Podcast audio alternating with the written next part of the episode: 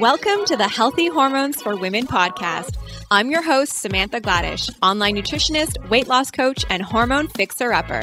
I'm excited to bring you a weekly dose of information and inspiration, sharing with you simple and effective strategies from health, wealth, and all things personal growth. Get ready to become the master of your hormones and experience vibrant health to live a life of more power and possibility. Welcome back, everybody, to another episode of the Healthy Hormones for Women podcast. I hope you guys are doing amazing. Can you believe that we are literally like six, seven, seven weeks out to Christmas? Something like that, right? Like it is crazy that it's here. The holiday season is here, it is upon us, and I promise that I will be releasing an episode very shortly about some of my top holiday gift ideas. I think most of us are pretty much going to be shopping online. It's actually pretty sad going into the malls these days because half the stores are shut down, which is so sad. It is so heartbreaking to see how many stores have gone out of business and just the experience of shopping overall. It's just not the same. And I personally love, I don't love going into the mall, like it's just not my thing, but I love it this time of year. There's just something about like grabbing a coffee, walking around the mall, seeing the Christmas decor, and it's just it's just fun, but it's kind of lost that you know that vibe. I've lost that vibe this year because of everything going on with the coronavirus and wearing your mask and just all of the things. It's just not the same experience. So I'm sure we are going to be doing more online shopping and a few amazing places that you can shop, especially if you are here in Canada and you want to support some Canadian businesses. I've been talking all kinds about Lee's Provisions, their amazing teas and their ghee. If you've got any foodie friends, they can definitely appreciate those products. I have all of their products the mint tea, the turmeric tea, the pink chai, their original Tulsi tea, and then their plain Jane ghee, their brown butter ghee as well as their maple ghee. So I use them all and they are just a really amazing product and really great to have on hand this time of year because um, I know I've been drinking more tea this time of year as we head into those colder months. And it's an amazing Canadian company. So if you're looking for something local, head on over to leesprovisions.com. You can save 15% off store wide with the coupon code healthy hormones. And then speaking of foodies, I definitely am one and I'm so excited to be able to share with you guys. Oh my God, can you guys hear my cat like hacking in the background? it is what it is. There's not much I can do about that. Uh, he's like hanging over my shoulder over here and kind of hacking. So you might hear that. So apologies. So speaking of foodie friends, oh my God, monkey, you're really, really loud right in, right in my ear. So Natura Market, I'm so excited to collaborate with them and to be able to bring you guys an awesome discount code. So if your first time order, off of Natura Market and you haven't been on their site before, you're going to love their website there are many, many times where I have like 30 items in my cart and I'm spending like three hours perusing their site just because they have so many products and their Lily's chocolate, their white chocolate peppermint. Oh my God, it's so good. And I love Lily's chocolate because they're sugar free, which is amazing. I use them in all of my baking. And if you're going to be baking a lot this time of year, then that's definitely something you want to have, have on hand. They have their like baking chocolate and their chocolate chips. And then they have different chocolate bars, which are all super delicious and keto friendly and sugar free and all that good stuff. And then you might want to load up on some Simple Mills baking products, which are really great to have on hand I love having them on hand because, especially around the holidays, when sometimes you have just people dropping by and you don't have time to like whip something up. And I always love to offer something. I gotta have people eat when they come to my house. So having some of their baking mixes or their cake mixes uh, are really, really convenient. So peruse around their store, naturamarket.ca, their online store. They do only ship to Canada and they have such an amazing selection of products paleo products, keto friendly, whole 30 friendly, sugar free, grain free, gluten free all of it. You guys are really going to love it. So if you haven't been on their store before and your first timer and a, a newbie to Natura Market, use the coupon code Healthy Hormones and save 15% off your very first order. And stay tuned over on my Instagram because I know we have a 10% discount code when you place another order,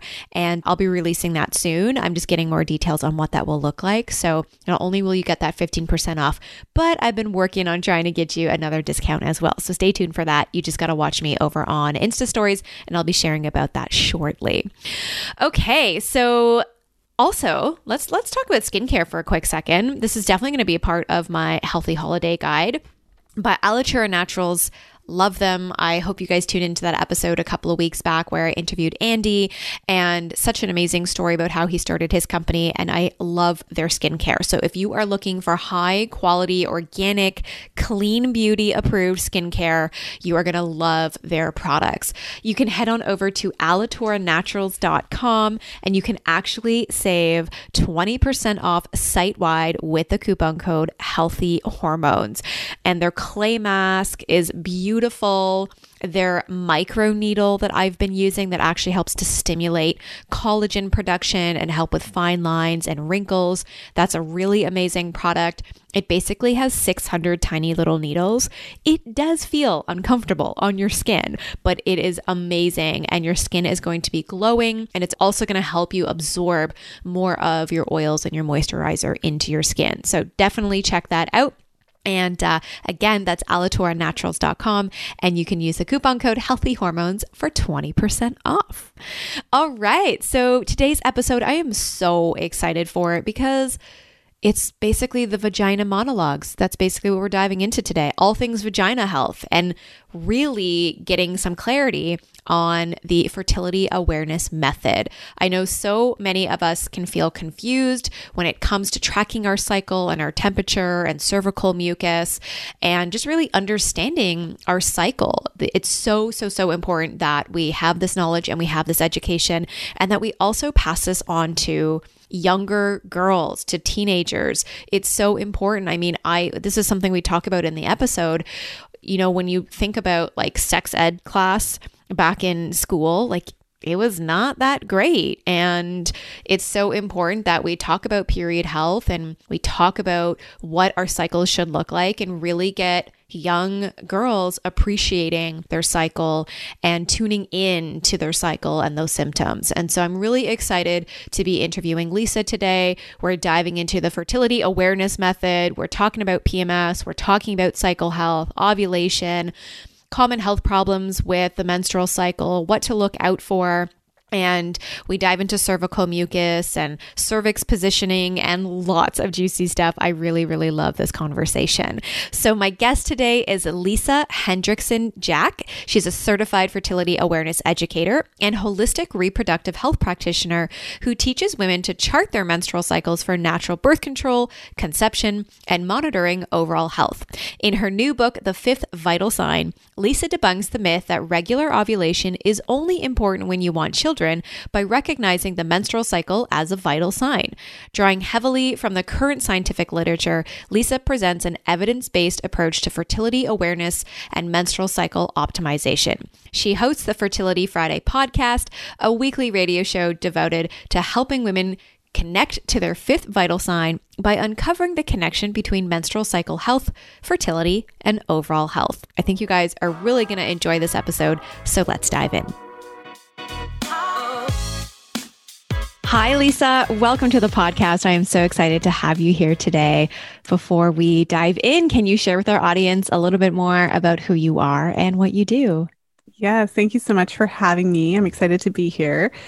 So, in a nutshell, I mean, I could say I talk about vaginas a lot. That tends to, to I love it. I'm going to call this the vagina episode. Why not?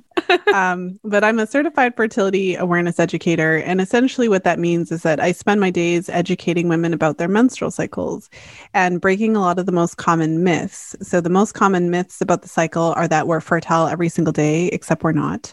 There's a short window of fertility in each menstrual cycle.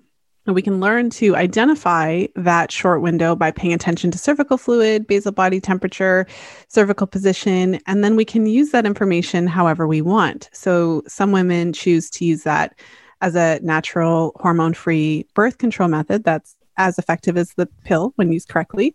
Some women choose to use that information to conceive when they're ready. And of course, for many of us who are just learning that the menstrual cycle is a sign of health, for many women, learning to chart the menstrual cycle and understanding how it changes in relation to overall health makes it a fantastic biomarker to pay attention to. So that's kind of the tip of the iceberg about what I do.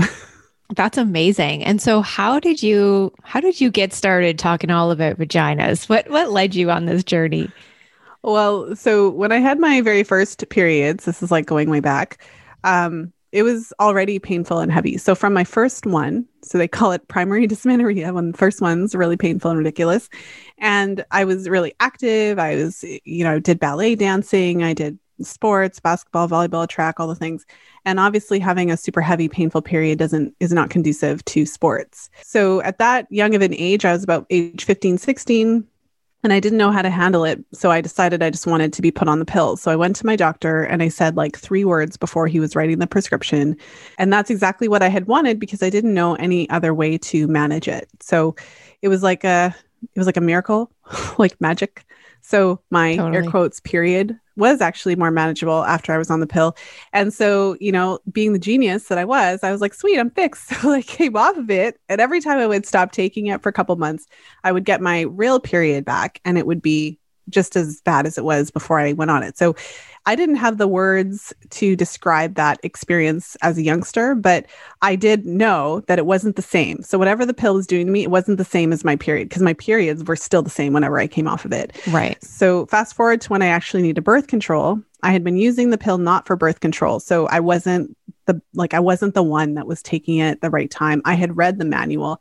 And so I knew it's like if you don't take it at the right time, you have to, you know, if you miss one, you take two and all this kind of stuff. So I remember thinking to myself, well, geez, if I'm on this pill, I'm always going to be terrified if I could be pregnant. and so I decided that I was going to not use the pill and I was going to use condoms. And the other thing was that I didn't have like I honestly didn't have like I feel like I just had a good intuitive sense and my parents are West Indian. I remember my dad would always kind of be like, Are you still taking that pill thing?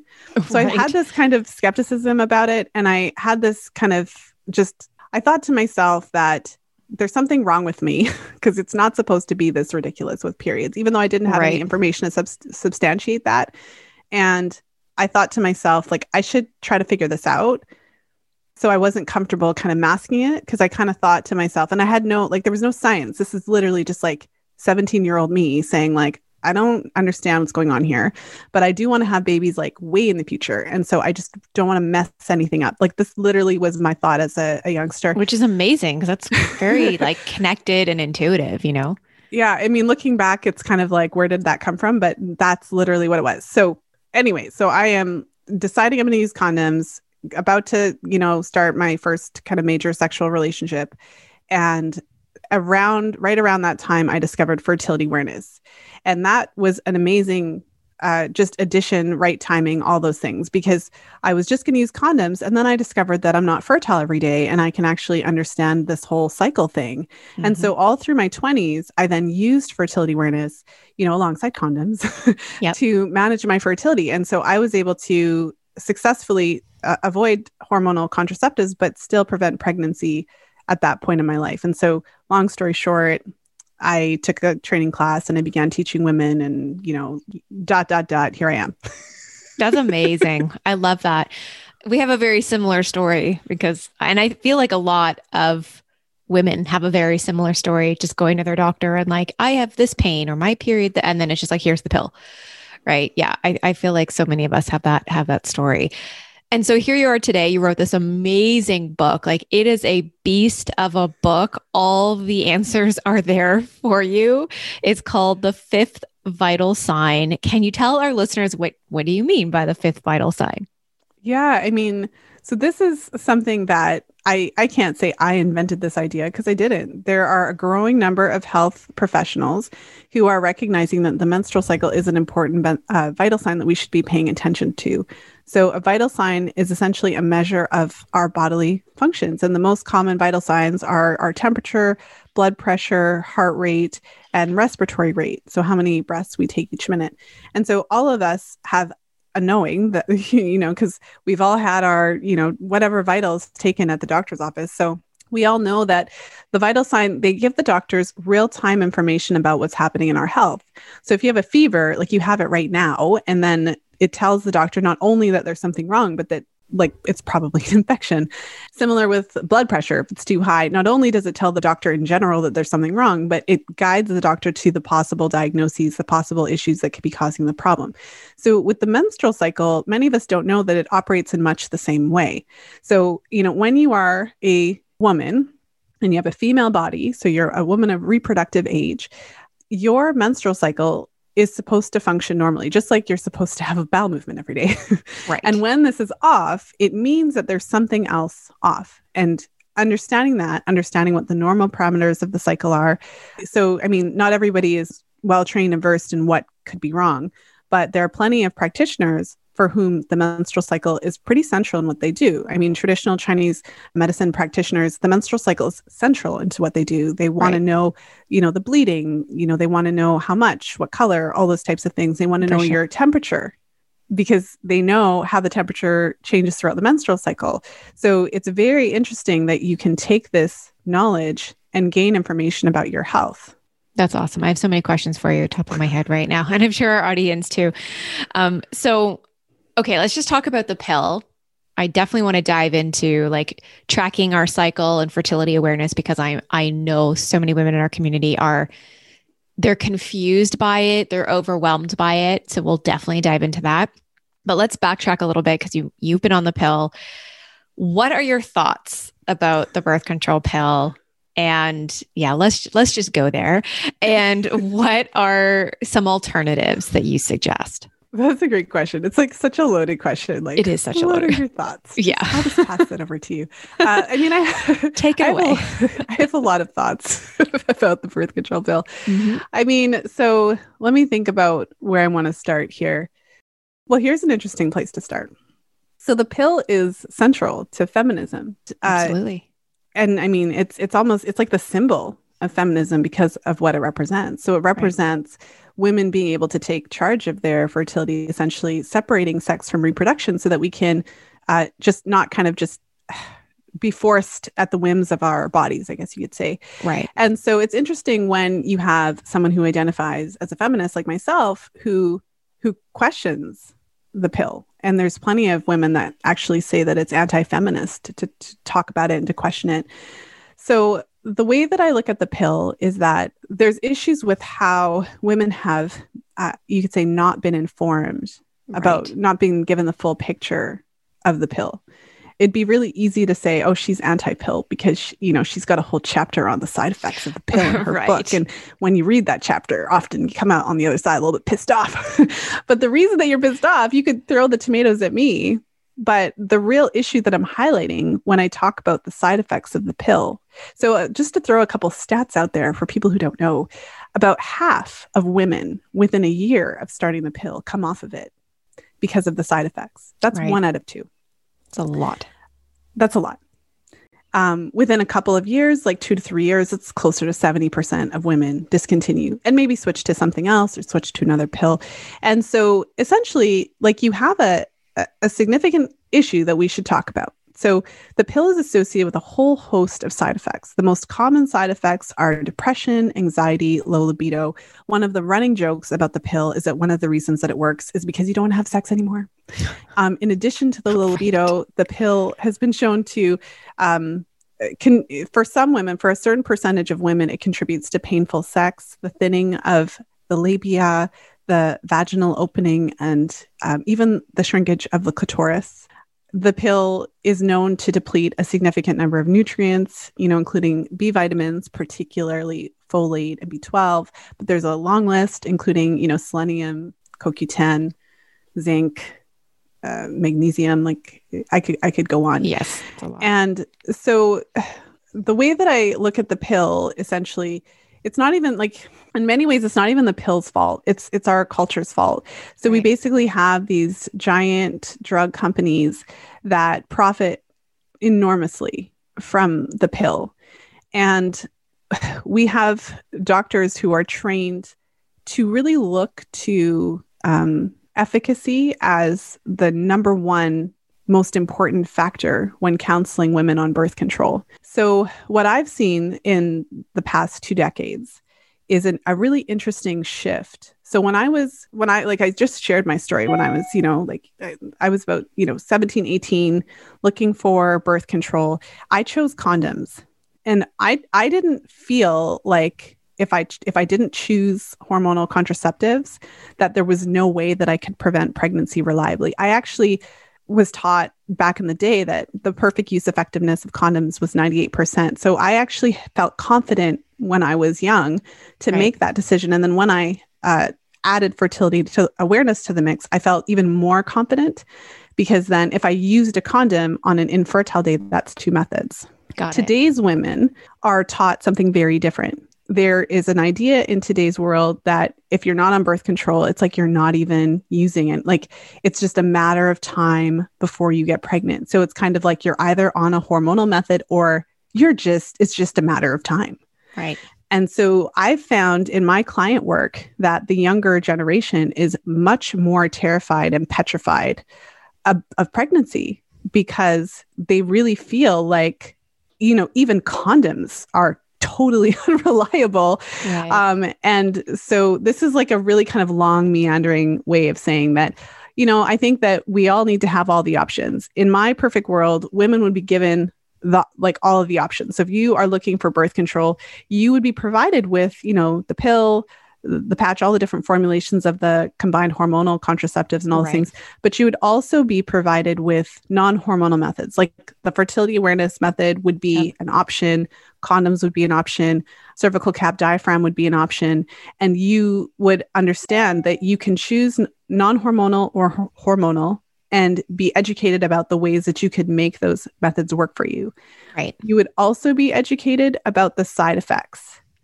The number of women that I have talked to who had no idea that mm-hmm. the pill could be linked to panic attacks and anxiety such that they go on the pill. So some women go on the pill and they have these panic attacks and anxiety right away. So they kind of know it's the pill. Other right. women go on it. And then five years later, they start developing panic attacks and anxiety because of the built up nutrient deficiencies that contribute to these kind of issues. Right. And they obviously have been on the pill for five years. Why would they think that the pill could have anything to do with it? For so sure. it's like desperate Googling that leads them to this answer, similar to recurrent yeast infections or, um, I've even heard some women say intrusive thoughts or depression. So um, I mean, I could go on. I'll just make one last point.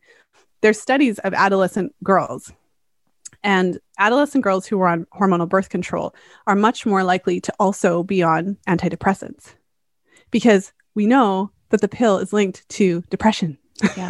and anxiety. Like it's a thing. There's a lot of research.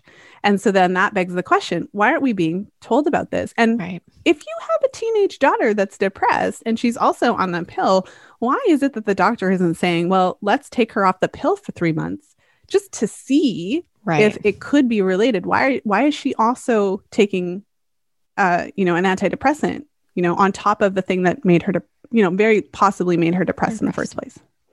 Oh, yeah, it's so wild to me and it's so disheartening. And I also think about just like the education that young girls receive. I mean, there really isn't an educate. I didn't receive a like, I mean, I did receive a sex education, but it was very poorly designed. It wasn't this deep dive into your cycle and how it works and like really appreciating your body. It, it, you know, it's just sad. And to, I think about, I mean, I don't have kids, but I think about like my nieces and these young girls who are growing up and have no idea what to expect. And they're going to be, I don't know, I don't even know what they're going to be taught at school when it comes to sex education nowadays. Well, I mean, I have part of the reason that I do what I do is because I'm maybe I'm just not patient. maybe I'm fed up. but I don't think that the answer is going to be to wait until our school systems decide it's For important sure. to educate women about their bodies. Absolutely. Because that's just not going to happen, right? Mm-hmm. Because I like you know, maybe it will, but like you can cont- like if you want to wait, then you just pull up a chair and see if, you know, within the next couple decades the education system decides it's important enough to teach yep. young women about their bodies. What's interesting, I get the question a lot, you know, because I teach fertility awareness and I teach it as a birth control method to adult women. Right. So I get the, the question a lot like, do you think that fertility awareness is appropriate for teenagers? And I say, well, I think condoms are appropriate for teenagers.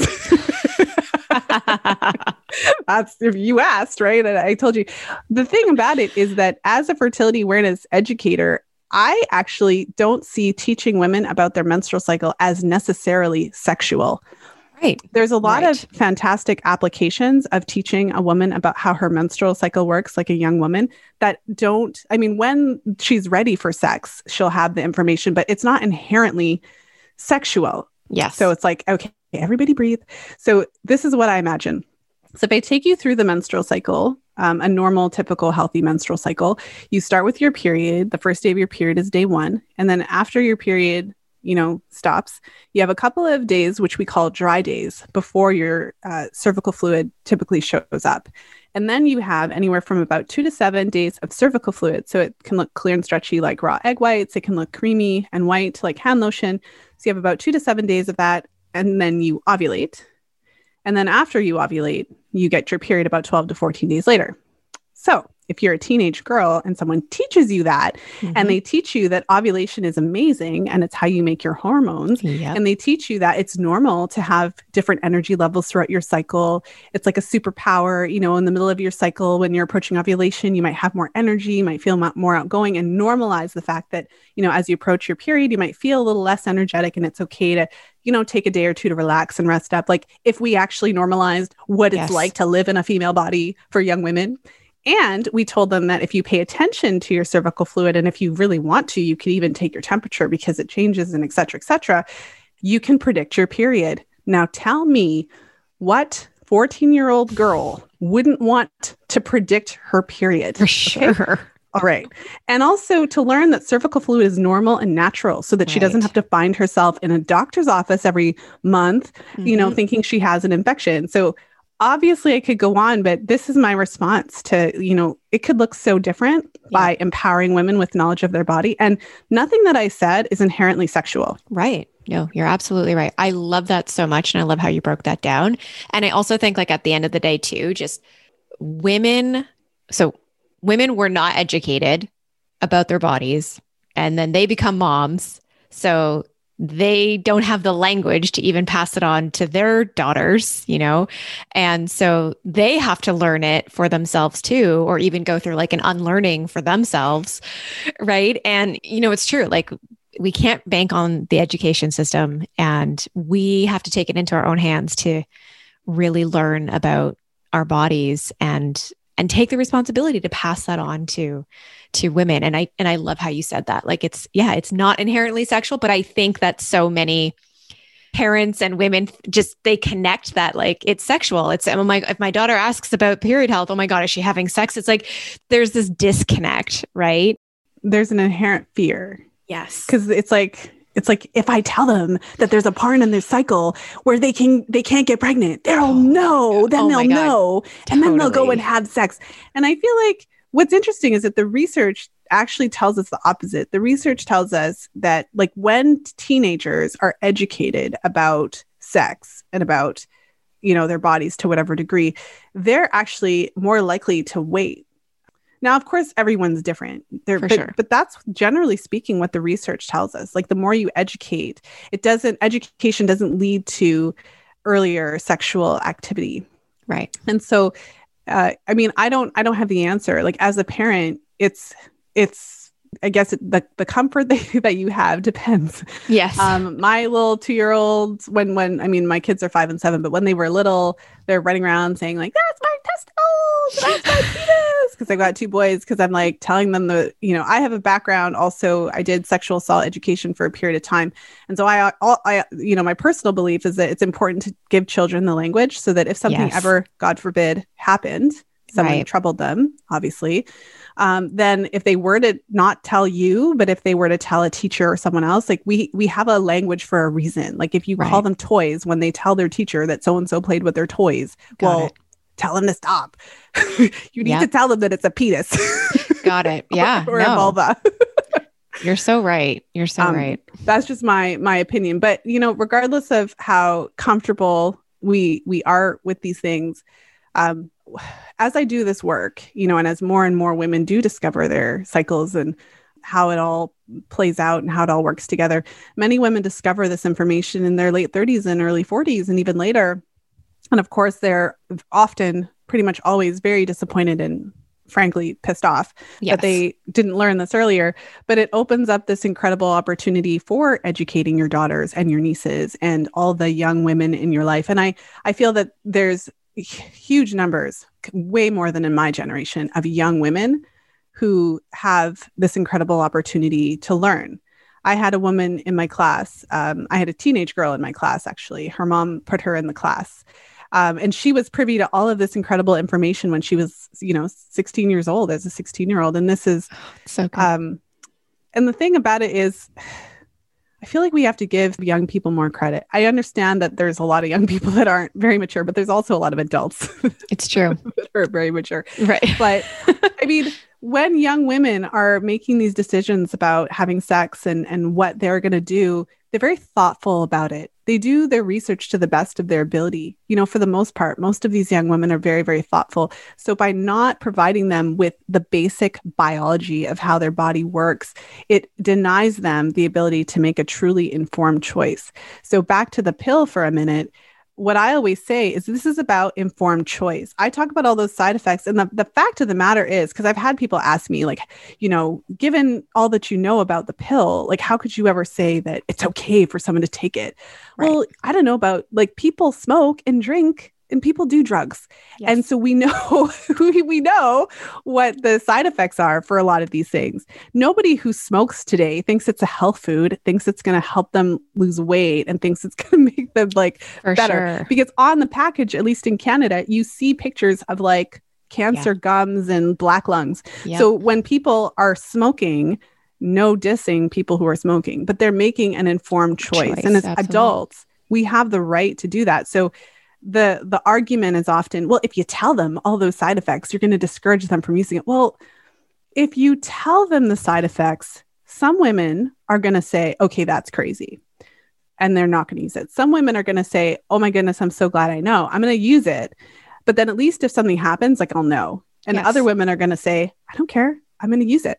Right. Like and i feel like we all fall into those three categories and we have the right to just make that call ourselves. Absolutely yeah, absolutely. My um so my book, The 30-day hormone solution, I have this woman who her daughter plays on this young on this hockey team and the girls on the team are aged like 14 to 17 and she bought a book for all of the girls and i was like oh my god like i'm so excited for that and i'm also like a bit nervous because i'm like i know they're going to open that book and i dive into the birth control pill and the thyroid and det- you know like all of these things. And i know there's there's going to be this confusion but at the same time i'm really hoping that it's going to empower them and also empower the families as well you know and and that not just the girls are going to read it but that the mothers are going to read it. And and it's the same thing with your book like let's let's pass this on to you know young women and, and get them educated and learning so i love it i love that you do this so do you have an online course that actually dives into specifically fertility awareness and and like the method and how you do it I do. So I have um, I have a live class that I do. I do it a few times a year. So uh, it's an eight week class. So we hang out and meet every week. And uh, the women in the class, depending on where they are in their cycles, get, you know, between two to three cycles in while we learn. Right. And so that's a lot of fun. That's kind of, it's one of the things, like, it's like the joy of my my day because I, I, I attract women of all age groups so i love it when For i get sure. you know 18 year olds 20 year olds i know I uh, because it's like you just don't even understand how amazing this is that you I get know. to do this now. Oh my god trust me i say the same thing. When i have like a it, yeah it's the same thing. 18 19 year old reach out i'm like oh my god i love this. Yeah. Yes. But then you also have you know the women in their 20s and 30s and, and 40s and so yep. you have a great kind of opportunity to like learn from each other because you learn a lot from seeing where other women are thing when you're not in that stage, you learn a lot from seeing those who who are.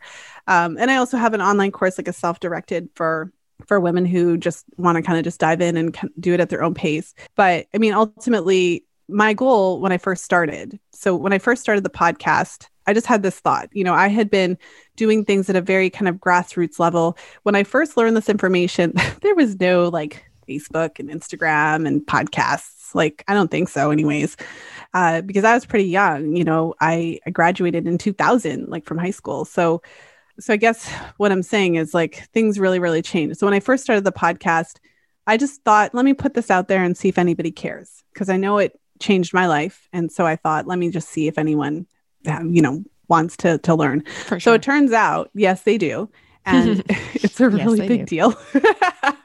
and uh, and so since then, um, I don't know. It's it's just been really fascinating to see how hungry women are for this information and knowledge, and it's so sad to see how little progress has been made, basically anywhere else. Yep. So you know, doctors are not trained in fertility awareness based methods most health professionals may have some degree of knowledge but still aren't trained in in them right and so a lot of a lot of people in general just have no idea that there is uh, an effective non-hormonal option available right. to them if right. they want it yeah absolutely and i'm glad you do this because like it's definitely obviously period talk, cycle talk, hormone talk is a big part of what I do with my clients, but focusing on fertility awareness specifically is not what I do. So it's great to be able to, you know, refer those out to you um, when when somebody's looking to dive in a lot deeper. So, okay, so let's dive into fertility awareness and what that actually looks like. I mean, there's a lot here obviously to cover, so maybe we can kind of like cut it down into bite size as, as much as we could, you know, with cervical mucus, checking temperature, your cervix, all of that. Um, I'm going to kind of let you take it away here and just kind of kind of dive in and give us an overview. Yeah, for sure. Well, you mentioned the three main signs. So there's uh, what I'll say is that there's no one fertility awareness method. Uh, there's fertility awareness based methods is what you know we refer to them as but there's different ways to do this essentially so I teach a version of the symptothermal method, which involves then the temperature, the cervical mucus checking, and the cervical position. But there are methods where it's, you know, checking cervical fluid only. There's methods that are temperature only. There's even, you know, the Marquette method that doesn't involve, like you, you can still involve uh, the checking of cervical fluid and things like that, but it actually uses a monitor that checks directly for the hormones. so there's different ways uh, to do this. But basically, with fertility awareness, from the practical side of it, when you're using the method for birth control, for example, I mean, either way, but let's just start with birth control. Yep. You're getting into the habit of checking your fertile signs on a day to day basis. So, you know, once your period is starting to come to a close, you start checking for cervical fluid. I teach my clients to check externally. So, taking a piece of toilet paper and wiping. You're wiping anyways every time you go to the bathroom, right. but now we're just doing conscious wiping and you're paying attention to see if you see anything. And so, what you're trying to do is identify the fertile window. So, you know, as you approach ovulation in your cycle, so you have your period and then you start approaching ovulation, your ovaries produce estrogen as the follicles develop. And so that estrogen is what triggers your cervical fluid production. So, as your estrogen levels rise as you get closer to ovulation, the estrogen triggers your cervix to make cervical fluid. So, um, what you're doing then when you're checking on a day to day basis is you're checking to see when you start to see it. And the reason that we care so much about cervical fluid is because it keeps the sperm alive for up to five days. And we make it when our cervix is open for business. so the right. cervix isn't open all the time. Mm-hmm. Uh, if you think about it, the uterus is an internal organ. Mother Nature is infinitely smarter than we are. Right. And so it would make sense that the uterus wouldn't just be like open all the time for viruses and bacteria, all kinds of stuff. So there's actually only a short window. So from a scientific per- perspective, it's about six days per cycle. So five days as we approach ovulation plus ovulation day. And that is the only time in the cycle where the uterus is actually open, meaning that you could have sex with man and the sperm, this, you know, can just swim right in there. So when we see the cervical fluid, it's telling us, okay, the cervix is open or open for business. The sperm can survive for up to five days. So, you know, having sex on a day with cervical fluid, that's when basically you do that when you're trying to get pregnant. Right. And so you could see cervical fluid on Monday and you could have sex with your partner and then, you know, he could go away for business and you could ovulate on Friday. So cervical fluid on Monday, you probably continue to see it. Yep. but you've had the sex on the Monday. So you ovulate on Friday and you can get pregnant on Friday because you had sex on Monday because the sperm survives for up to five days. So when you understand that basic reality, I mean, that kind of changes everything because it For means sure. that outside of that window, when you don't have the cervical fluid, your cervix is actually closed and you can feel the difference. So cervical position is one of the signs you can feel. Um, you insert your finger into your vagina and you touch. This is optional. So not everybody, you know, wants to check their cervix, nor do they have to Right. if they want to use the method. But it's an optional sign. And it's very interesting because you can actually feel your cervix uh, more open, soft, Oh, typically definitely. Around ovulation, and then firmer, closed, lower around like after you've ovulated. Right. Uh, so when you pay attention to these signs, you can identify when you're fertile. If you want to use it for birth control, then you know you have to learn the rules and a few more things. But ideally, like ultimately, you're avoiding sex on these days. yes. You're confirming when you ovulate with these signs. When you do your temperature as well, uh, your temperature. It's it's really cool because it's like a homemade science project. If you take your temperature every day before you get out of bed in the morning, then what's really interesting is after ovulation, the temperature rises. And that's because after ovulation, you make progesterone. Progesterone causes a thermogenic effect in the body. It actually raises your core resting temperature. And so you can see this clear and sustained shift after ovulation. So once you get into the second half of your cycle, once you've ovulated, your temperature has risen, your cervix um, has changed to that firmer, lower position we talked about, and your cervical fluid goes away, you can't get pregnant for the rest of the cycle. Mhm. It's biologically impossible. And it's impossible because once you ovulate, if you didn't, if it didn't get fertilized, the egg actually disintegrates within 12 to 24 hours. The cervix actually closes and it's filled with the thick mucus plug that the sperm can't swim through. Science, biology. Um, you can feel the change. And when you don't have cervical mucus flowing and you're on what we call your dry days, like because you're not seeing mucus, your vagina is actually very acidic. So the vagina of a grown woman is quite acidic, and it should be because that's how we prevent yeast infections and all kinds of foreign intruders and invaders and all that kind of stuff. Right. So no one told you this in junior high school, but the second half of your cycle after ovulation, pregnancy is actually impossible. Mhm. Now, when you use the method, you have to learn the rules. You have to learn how to check. You have to, the, you know, you have Of to learn how to establish that buffer period. But this is, I mean, for me, it was mind blowing because Mhm. it meant that I didn't have to be afraid all the time.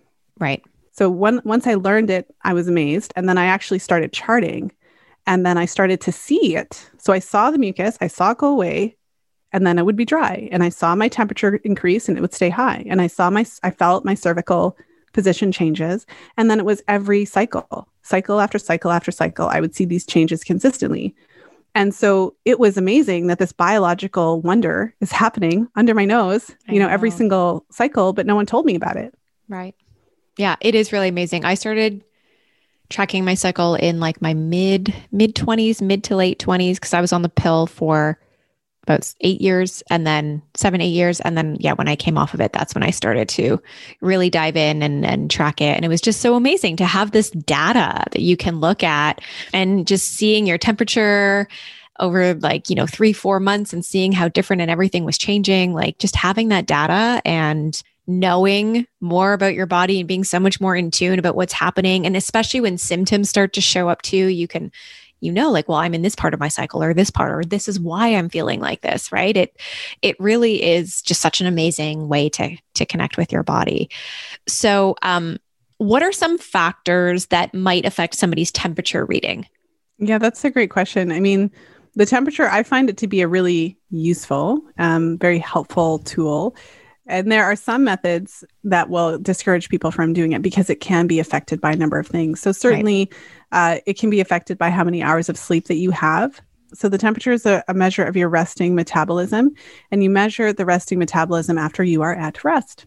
And so, ideally you get about five or more hours of uninterrupted sleep and once you are kind of if you think about it when you're in your bed for that long you are you you kind of go back to this uh, i would say you kind of reset that metabolism measure. And the resting metabolism is kind of like the least amount of energy expenditure that you're using. So for example you get to this baseline level and then every additional hour you sleep the temperature rises a little bit. So if you get up at six o'clock most of the time and then one day you get up at nine the temperature at nine could be higher because you had more time to sleep, for Right. example. Makes sense. Um, and then other things, if you're sick, obviously, if you have a fever, that's going to affect it. Um, if you're traveling, if you, for some women, if you have alcohol the night before, so that can kind of shoot it up. For some women, it's quite pronounced. For others, not so much. If you have allergies, if you're allergic to dust and air and seasonal stuff, then certainly that can, anything that triggers your immune system can cause it to go up and down. Um, and so, what I encourage my clients to do is just to get uh, accustomed to the different factors that can affect the temperature uh, from getting up at different times to getting being sick to immune triggers to t- you know time zone changes and travel and stress Right. and all those types of things um, and then when you're charting you just note those things on your chart and then you'll start to get a sense of what actually affects your temperature because every woman isn't the same and things don't For affect sure. everyone to the same degree it's certainly manageable though once you have a good grasp of it That's awesome. And then it's also great to be able to see, well, I, I was sick or, you know, I did have a cold or a flu or I had a fever or when my, when my allergies, you know, get triggered, then my temperature, right? Like it's, it's again, that's just collecting data about your, your body, which I think is super fascinating. So how do you feel about the ovulation predictor kits? Well, I mean, with any tech, and I put that into the category of tech, I think that um, we should be, we should always be able to use it in addition to our knowledge of it. So I always am skeptical when a person is kind of relying entirely on tech. Right. So the reason for that is, for example, the ovulation predictor kit. It doesn't confirm that you ovulated. it's Right. measuring a luteinizing hormone, and the different ovulation predictor strips are programmed with different thresholds. So, what it's actually measuring is when the luteinizing hormone goes above threshold. So, for anyone who doesn't know, as you approach ovulation, you make all this wonderful estrogen that's triggering your mucus and all the things we talked about. And estrogen indirectly triggers ovulation. So, once it's like a thermostat, once the estrogen goes to a certain level, then that triggers the pituitary to, to release luteinizing hormone. And luteinizing hormone is what actually causes the ovaries to burst. So typically, you're having this LH surge about 24 to 36 hours before ovulation. And so the strips are then programmed with thresholds. So you can see how this can be problematic because there's some Right. women who are going to then ovulate, but maybe the LH doesn't hit the threshold, but she's still ovulated. Right. And there's other women who might have a condition. So women with PCOS, for example, one of the, I guess you could say, factors or one of the symptoms of PCOS is uh, rapid LH surges. so women with PCOS often have high LH. So like you could have a positive for a week every day and not be ovulating. So I mean, most it- it's going to work for most people, right? Most of the Yes. time. But I just Right. want to kind of point that out. So if you're completely relying on it and you don't know what I, if you didn't know what I just kind of pointed out, you know. So the way I see ovulation predictor strips. So from, I mean, I'm biased because I'm a fertility awareness educator. Of course. But if you understand how to chart your cycle, technically you don't need the strips Mhm. because you can identify your fertile window by paying attention to your mucus. You can pay attention to the cervical position. And then the basal body temperature rise confirms ovulation as well as the drying up of the, the cervical fluid. So you can actually do this and confirm the best time to have sex just by knowing your body.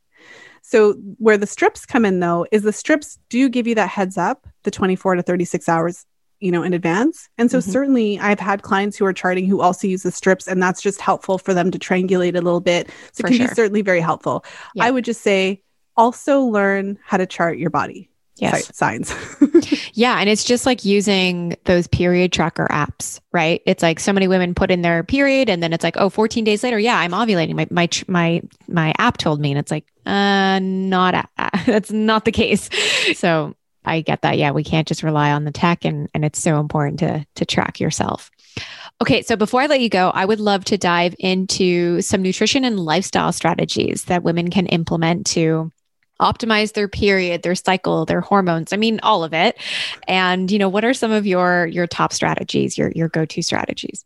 Yes. Well, if any of my clients are listening, they're all going to start laughing because I always take things back to basics. I, I know it's really popular and sexy to start with like take this supplement and this supplement Mhm, and this supplement, but we got to have a good, strong foundation. So, uh, when it comes to food, I would say that uh, it's really important for everyone to eat enough of it. um, I've worked with a lot of women who, you know, you don't necessarily mean to undereat, but it's really, really easy to undereat. So, It for is. example, if you have a coffee a day kind of just habit, Um, did you know that coffee suppresses appetite? And when you Mhm. start your day with a cup of coffee, you're much less likely to have a full breakfast.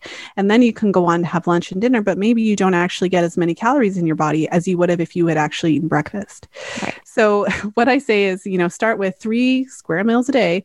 And in each meal, have a good balance of protein, fat, and low glycemic carbohydrates.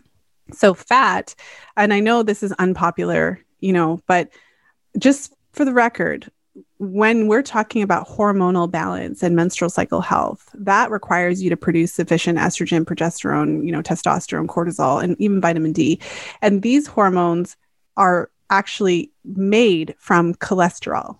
Right. So, you know, it's kind of tricky if your diet doesn't include any cholesterol, meaning animal fats, or very little, because yes, your liver can make cholesterol, but your liver also has to do a million things. Um, so, so like the, the kind of from a nutritional standpoint, I would say the first thing is to make sure that you're eating enough food. So, three meals a day, um, and at each meal, a good mix of protein, fat, and carbohydrates. What that also does is it helps to balance your blood sugar so that you're not just eating like because when I was little, breakfast was oatmeal, and I would eat the oatmeal and then Right. you know sugar high, and then like 30 minutes later I'd be hungry again. So it's also practical because because you can eat a full uh, balanced meal. Your blood sugar can stay relatively stable throughout the day, not any like severe highs or lows. You feel fuller longer. Like the older that I get, the less patience I have for being hungry and hangry and all that kind of stuff. totally. So totally step relate. one eat food. Um step two uh well i mean there's a lot of things but and, and I, I i mean i could certainly go into i don't have a specific diet that i recommend. Like i i recommend certain principles like that one. Yep, yep. and i also talk about specific foods. I, I come from an ancestral approach and i'm looking at what are the most nutrient dense foods that contain the nutrients that we need. A lot of women are coming off the pill wanting to have babies. And the pill depletes a lot of nutrients particularly b vitamins including folate and b12 so you know if you're preparing for pregnancy even if it's six months a year two years from now then you know my focus is what are the nutrients that are going to support hormonal health fertility and prepare you for conception. And so i'm not necessarily the most popular for talking about liver and organ meats um, but i talk about them for a reason because that's where we get our iron and our b12 and our I was just going to say, are you about to recommend liver? yeah. But it is such an amazing food. right Yes. Um, so I mean, there's I'll just kind of leave it there because I could certainly talk about that for you know all day. But I would say that looking at the foods that contain the the highest degree of nutrition, it's like anything else you do. You want to get the biggest bang for your buck. That type of thing. Yep. Um, sleep is really important. I talk about sleep a lot, and I feel like people's eyes might glaze over. But what's interesting is when you're looking at menstrual cycle health. So, you know, a lot of women when they start charting their cycles obviously have concerns about different aspects of their cycle and one of the most common is the luteal phase or you know pms meaning you know do i have low progesterone is my luteal phase too short you know what can i do to improve that Right. and one of the first things you can do is sleep get enough sleep get at least seven hours a night and sleep in the dark yes. because what's interesting is when you're not sleeping in the dark when you've got the you know tv on or you got the window open or whatever um, that affects your melatonin production which then affects your progesterone production so one of the freest Mhm. easiest ways to start supporting your progesterone is actually to sleep and to sleep in the dark so that means like i don't you know i, I just like i'm the get it done girl just get it done so i you know i have a lot of clients that want to buy like the most fancy you know night dark shade i'm just like Right. get a sheet put it on like nothing Yeah. will get Do you what you got to do. to the fancy window than an ugly one. So just just like put up the sheet and then eventually you'll get the pretty one. But Right. sleep in the dark and and then track your luteal phase and see if it helps. Love that. Yeah. Um, and if there's one more thing, because I mean, you know that there's a million things here. Definitely. But if there was another thing, because you asked about, you know, nutrition and lifestyle. So I would just say start being aware, as I'm sure many of your audience members are already, of all of the chemicals in everything, everything that Mhm. was designed for women to use on their bodies, whether it's lotion, whether it's body wash, whether it's um, what we wash our dishes with and wash our clothes and all that, Right. all of it, all of it. it's just- tampons. we're just like, they're, what are they trying to do to us? It's in everything. So become aware of the chemicals in all of the things. Um, our body care, our dishwashing, our clothes washing, our cleaning, house cleaning, all of the things. Because these products, unless you're specifically buying natural products, you know, the scented with essential oils, like unless you're specifically sourcing that, right. all of these products contain estrogen uh, like chemicals. So Right. xenoestrogens that are what it means is these are chemicals that have a similar molecular structure to estrogen. They're not estrogen, but Right. they're similar enough that they trigger our hormone receptors and they stimulate hormonal responses in the body. So they actually disrupt our endocrine systems and disrupt our body's ability to just balance and maintain our natural hormone balance. Uh, so simply by reducing how much of these chemicals we expose ourselves to and it go like the list goes on like all the chemicals or all the beauty products all these things the food the pesticides all the things Yeah, the menstrual lot. products the bleached ones and the rayon and the all yeah all of that stuff so but when you start removing those you're reducing the load off your liver you're reducing this challenge to your hormone balance and a lot of women notice improvements whether it's their pms symptoms their periods their moods just by reducing their xenos Yeah, absolutely. I I always cringe when I walk past like the Bath and Body Works or something like that and I'm just like, "Oh, we we need to like band together and just, you know, let that company know that they have got to make some serious changes cuz there's it, it really does attract a young crowd because of their like cotton candy scents and their, you know, on, like Samantha. who doesn't want to smell like a strawberry Oh God. right? yeah. So, oh, I just cringe when I think about it. So, just quickly then, in terms of menstrual products, like what are some of your favorites that you typically recommend? Well, I have been an avid menstrual cup user for a really long time. So before it was a thing, before it was popular, um, the first menstrual cup I use is called the Keeper, and I was like, they still make it. It's pretty cool. It's like Awesome. natural gum. So I mean, I everyone isn't going to be necessarily comfortable with menstrual cups, but they're you know typically made with um a silicone. I'm trying medical grade Right. silicone. That's Yes. what I was gonna say. So they're non-porous. You can boil them. You can do you know take care of them really well. They last for a long time.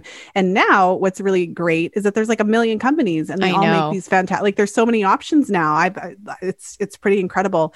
So that's one of you know the my go-to's and I I really like them because it's it's just worked really well for me. And I and let me think of why. So one of the reasons is because they're not absorbent. They collect. So you don't have like you ever use like a tampon and then like you didn't have a lot of bleeding and then it's like so dry and For sure. and I remember when I was in university, I went to this like talk about period products. So this whole conversation in my life has been going on for a long time. And so the woman put, she had a, a, a cup of water and she put a tampon in it. And then it expanded. And it was weird because obviously your body doesn't have the ability for it to expand like that. So it's like, who made this and for whom? And then they pulled it out. And then in the cup was all these little things right. if anyone ever wants to do it, do it. All the little stringies. And then she was like, Yeah, that stays in your body. And I was like, Oh my gosh, nobody told me that. it's true. It is it's true. And then especially when you are doing and like I'll be the first to admit I've had a hard time using the cup, but now apparently I think the Diva cup came out with an even like a third version because the sizings that they have were just not working for me and it was so But there's uncomfortable. so many cups. Yes. There's the like the Saalt cup, and there's Intimina cups. and Yeah. there's the Meluna cup. And I'm not even mentioning there's like a hundred cups, and they have different sizes. Some of them are really short, some of them are long, some of them are wider, shorter.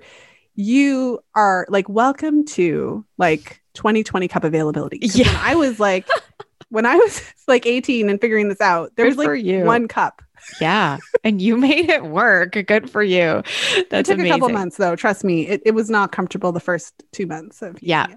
Yeah, I tried for quite a few months and um I can't remember now because I know it was the Diva Cup and I can't remember how they how they number it. I think it's I think now I it's like zero one two or something like that. I remember back then it was like because because I don't know because when I was I was using this when I was pretty young, so it was like they had the the one the small one and then they had the bigger one, and it Yes. was like you use so th- I don't know what they have now, right? Because you said they have three, but Yeah. before it was like just one and two, and it was like two.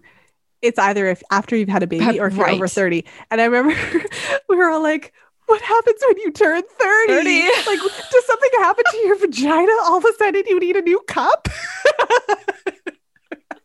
oh, I did. I did need a new cup after I had a baby, so I, I will say I needed a like a wider one. Right, which yeah, which totally makes sense. But yeah, I think now they came up with like a, a different version. But the ones that I tried, I was like, these are just not, these sizes are just not for me. So I've gone through quite a few of them, just trying to find the right like fit because for months it was just really uncomfortable. And I was like, I am so determined to figure this out and make Well, I am work. not an agent or paid or anything. I have no affiliation, but um the the company Meluna is very interesting. So it's M E like Luna. Okay. Because they have different firmnesses. Yep. So like they have the ones that are really firm, but also the ones that are softer. They have different sizes, like the bigger and the shorter, and different widths. Got so it. that was interesting to me. Um, okay. Because you can kind of like I'm not saying it's going to work for everyone because there's tons of different companies, but for sure. Yeah, it, it's just a whole new day with yeah. when it comes to. But in addition, so I'm not totally anti-tampon. I wore tampons for years, yeah. um, and I would say like in terms of tampons, look for organic. Yes. Um, unfortunately, if you think about it, don't put anything in your vagina that you wouldn't want to put in your mouth. And the majority of cotton is uh, genetically modified. I know. They only genetically modify crops so that they can spray pesticides on them and the crop doesn't die. That is Crazy. the purpose. So, if anyone didn't know, I know a lot of people have a lot of positive things to say about genetically modified foods because of the narrative that it's going to feed everybody. Right. But to be clear, genetic modification is done so that you can spray pesticide on, like, just drown it in pesticide, and then the, the crop won't die. Everything else dies except for that. And when obviously, when you're doing that, it's going to result in a higher toxin level in the food. And that is not what you want in your vagina. Like genetically modified, no. like yeah, I don't know. no, I to- I totally agree. Yeah, you definitely have to source out organic. I do have I have a cup and then I also have have tampons and I kind of go back and forth. Still trying to figure out the whole cup situation. But well, yeah, so d- much cool stuff. There's the period panties. Yes. And then there's like the reusable like so I don't actually have period panties, but like I obviously should buy some because I think they're the coolest thing ever. But they have period panties. You can buy yep. reusable pads um, if you if that's your thing. If not, it's cool. Yeah. But it's what's great is that I've like I said witnessed this kind of shift over the past two decades, and so now you have more choices than you ever did, which is amazing. Yeah, it's so true. It's so true. And yeah, I think it's Knix. Knixwear has. I mean, there's again so many companies, but I think and they do have. Yeah, I've definitely um, considered getting some of those. So that's awesome. Well, thank you so much for all of your amazing knowledge and insights today. Where can our audience find you and connect with you? Well, thank you so much for having me. This was super fun. If you are really interested in learning more about fertility awareness, I've been doing my Fertility Friday podcast for a really long time. It this is, is fantastic. Mm-hmm. Congrats. so, thanks. So we're over 300 episodes. So there's a lot of, you know, great episodes to listen to. But anyways, whatever your favorite podcast player is, you can just type in Fertility Friday and you'll find me the book, The Fifth Vital Sign, you can find that on Amazon in all the formats. And you can get the first chapter over at thefifthvitalsignbook.com. Get the first chapter for free. And I'm also on Instagram. Instagram's fun. I post a lot of inflammatory stuff over there. yeah, to, I love still it. trying to get the myths, right? I'm trying to smash all of them. So I Join love me over it. there for that. well, you do a really fantastic job. So I definitely encourage everybody to go find you on Instagram. And yeah, that was amazing. Thank you so much, Lisa. I really appreciate it. And I hope our listeners go check you out. Thanks again. Thank you so much for diving into our episode today, for being with us, for just learning more and educating yourself and being on this journey with us. I really appreciate you being here. If you want to connect with Lisa, you can find her over on Instagram at Fertility Friday. And you definitely want to check out her book, The Fifth Vital Sign. It is loaded with so much information, everything you want to know about your cycle tracking your cycle, fertility awareness. It is all in that book, and I'm I'm super excited that we have this incredible resource. I will have all of the links in our show notes. You can grab some of her freebies and you can learn more about the fifth vital sign and her fertility awareness 101 course. I'll have it all linked up in our show notes over on our website at holisticwellness.ca forward slash episode 128. Thanks again for being here. If you haven't left us a rating and a review, we so appreciate it. And I love, love reading them. They really mean so much to me. And it's just amazing to see how many women we're reaching globally. And soon we will hit that 1 million download mark. And that's a huge thank you to you and to showing up and sharing this podcast with the women in your lives. Thanks again for being here. I'll chat with you all next week. Take care.